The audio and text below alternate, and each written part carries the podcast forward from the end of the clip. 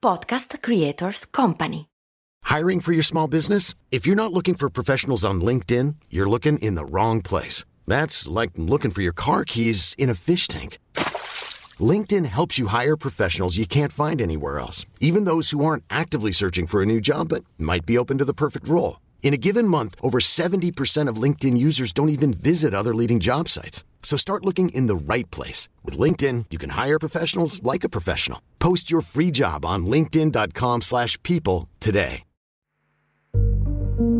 Sono in mare, su una barca a vela, Peperita, la mia barca a vela, e sto navigando con un bel vento al traverso di 15-20 nodi, tempo nuvoloso, fa freddo, è tipo inverno, e io sono al timone che sto cercando di avere una rotta precisa e nel frattempo mi godo, mi godo tutto, i suoni, il vento, i rumori, eh, i delfini che ogni tanto vengono a prua, i rumori delle vele.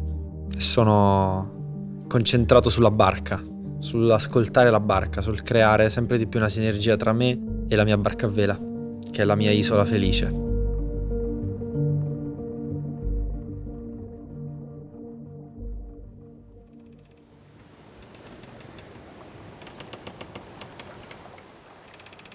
Mentre Francesco Sena mi descrive queste sue sensazioni, mi ritrovo a viaggiare al suo fianco.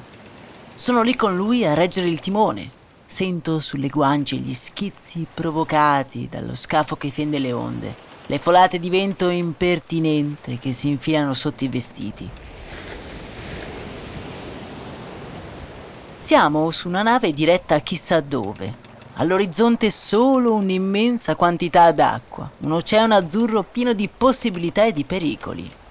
Siamo partiti dal Marketers World, abbiamo lasciato quel porto che ormai non si vede più da tanto tempo alle nostre spalle. Tutti sono rilassati, con movimenti misurati e guidati dall'esperienza, si aggirano per la nave con passo svelto e sicuro. La loro tranquillità però non riesce a mascherare un crescente senso di inquietudine che comincia ad aleggiare nella mia mente. Una domanda che continua ad assalirmi, ma che non riesco a dire ad alta voce, proprio per non dare forma concreta alla mia paura. Ma dove stiamo andando? Non riesco ad abbandonarmi al cieco vagare senza meta. Come fanno a guardare all'orizzonte e a non sentirsi sopraffatti dall'ignoto che li aspetta? Come ci sono arrivati a questa consapevolezza. Devo scoprire assolutamente dove stiamo andando.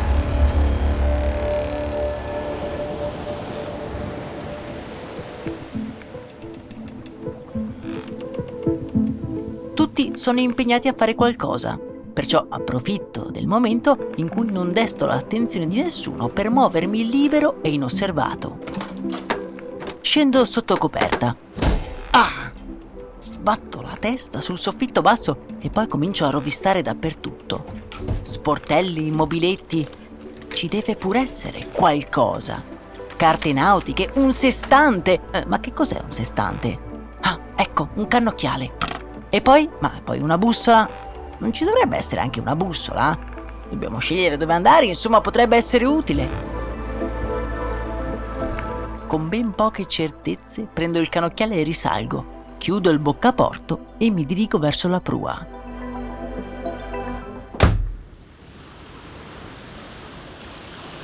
Lontano da sguardi indiscreti, allungo il cannocchiale e lo porgo vicino alla pupilla. Tutto ad un tratto il mio occhio è catapultato a chilometri di distanza verso l'orizzonte. Lo scruto alla ricerca di non so bene che cosa, solo acqua, nient'altro che acqua. Finché una sagoma. Lì, proprio sulla linea dell'orizzonte. Ma è un'isola. E poi, subito a fianco a lei, poco più in là, leggermente più chiara, un'altra, e poi un'altra ancora. È un arcipelago intero. Finalmente abbiamo trovato la nostra meta. Con tutto il fiato che ho in gola urlo quella parola che mai nella mia vita avrei pensato di pronunciare su una nave. Terra in vista! Ma... ma come? Ma, ma perché ridono? Proseguire due gradi a dritta. Vedo Francesco Sena immobile come una statua sempre al timone. Sicuro. Non ci saremmo fermati? E perché? Eh, scuoto le spalle di qualcuno? Ma perché nessuno mi dà retta? Perché non vi interessano quelle isole? Potremmo non trovarne altre per chissà quanto tempo. Improvvisamente ho l'irrefrenabile voglia di scendere dalla nave, voglio avere i piedi fermi sulla terra al sicuro. Ma mi stanno dicendo che quelle sono tutte isole conosciute, arcinote. Come si fa a capire che quelle isole non fanno per noi? Una voce, quella di una donna, ad un certo punto zittisce tutte le altre. Eh, come si fa? Eh, si fa utilizzando principalmente uno strumento che per me è lo strumento essenziale e indispensabile, che è quello dell'ascolto. Erika Tramontini, Chief Happiness Officer di Marketers. Qui a bordo del mio sogno sembra più una guida spirituale che un ufficiale canonico. Come ha parlato se n'è già andata sotto coperta. Sento però che potrei rivederla. Nel frattempo non mi resta che seguire il suo consiglio, guardare quelle isole e porgere l'orecchio attentamente.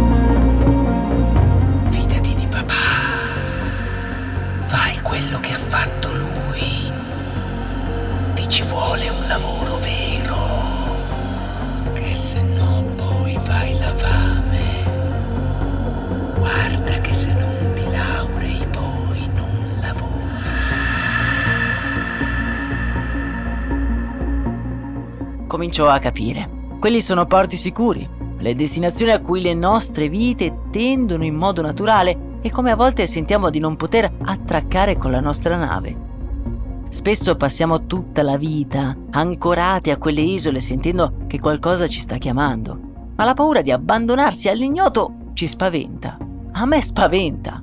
Occupiamo uno spazio preciso su quell'isola e se la lasciamo, che cosa sarà di noi? Ci chiediamo.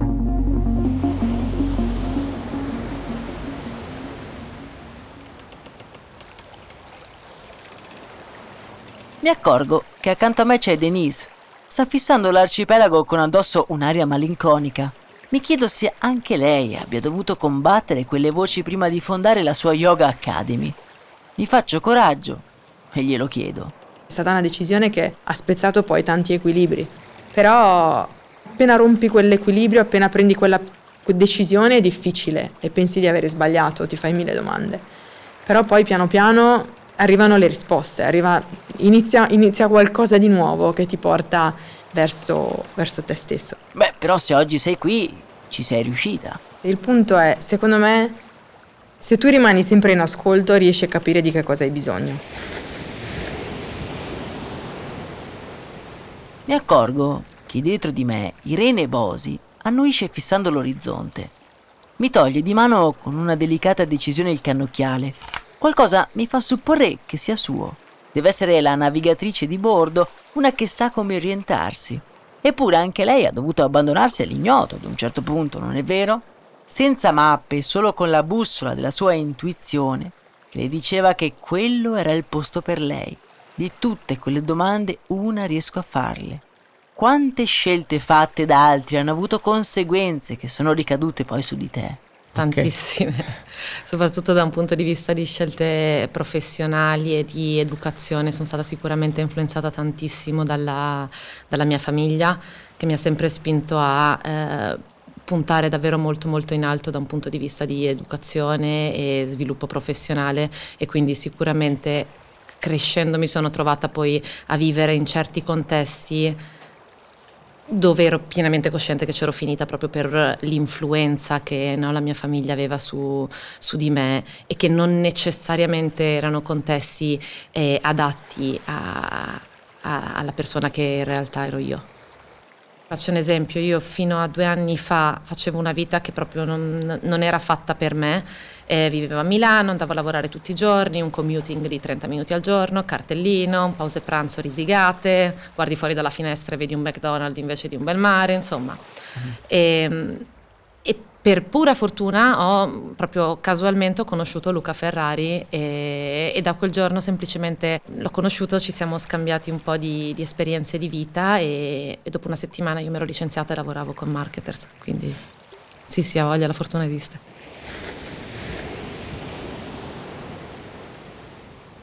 Dopo aver fissato il timone, Francesco Sena è sceso vicino a noi e con il suo tono introspettivo ci racconta come trovare la propria strada può essere qualcosa di doloroso.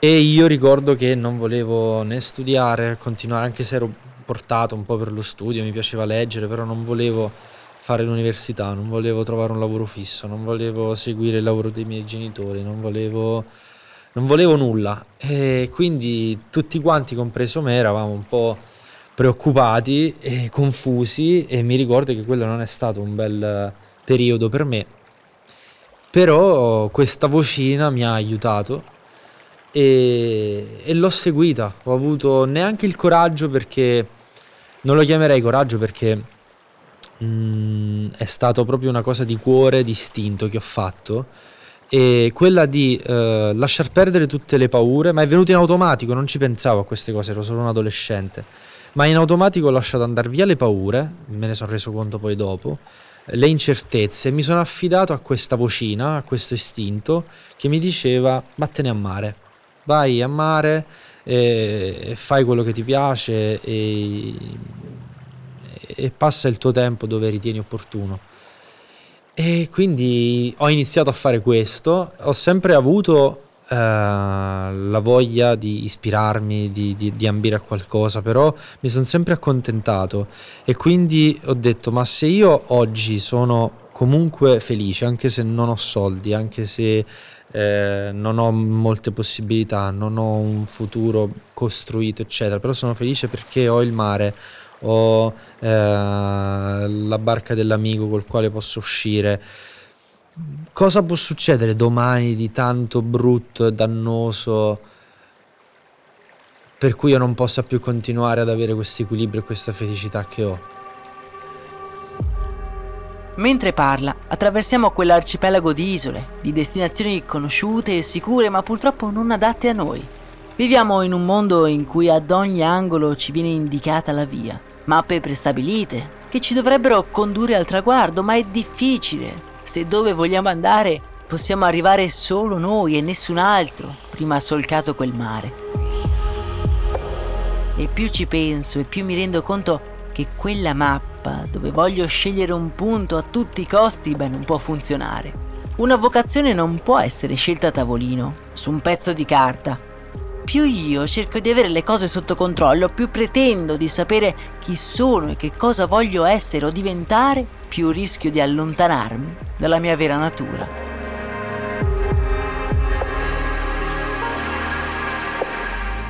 Lasciare andare dunque, ascoltare. Ma come si fa? Ad un tratto capisco che la risposta è sotto i miei occhi. Sulla nave non ci sono bussole, perché ognuno ha la propria e la osserva ogni volta che vede un tentennamento. Tutti stanno seguendo una bussola che punta verso nord, solo però in direzioni diverse. Mi chiedo se questa meta esista per tutti, se sia un luogo fisico o un'idea. Tutti l'hanno trovato?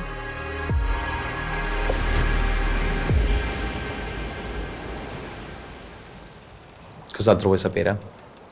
Dario, mi sgama sempre.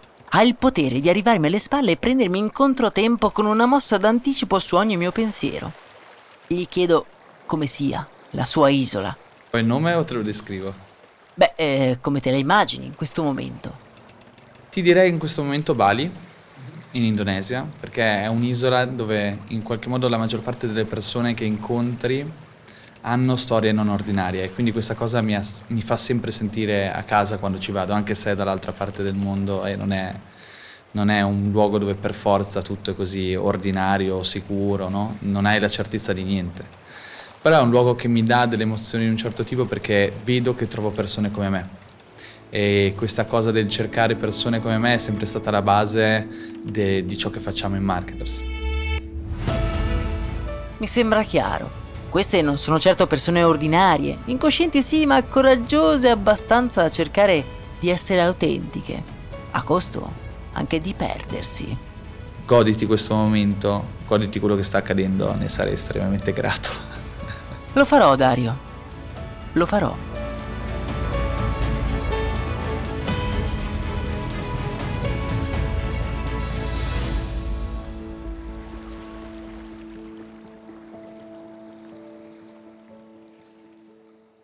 Hai ascoltato Divento, un podcast voice. Testi Max Corona e Francesco Marchi. Voce narrante Max Corona. Fonico impresa diretta Stefano Tumiati. Sound design Antonio Mezzadra. Produzione Voice.fm.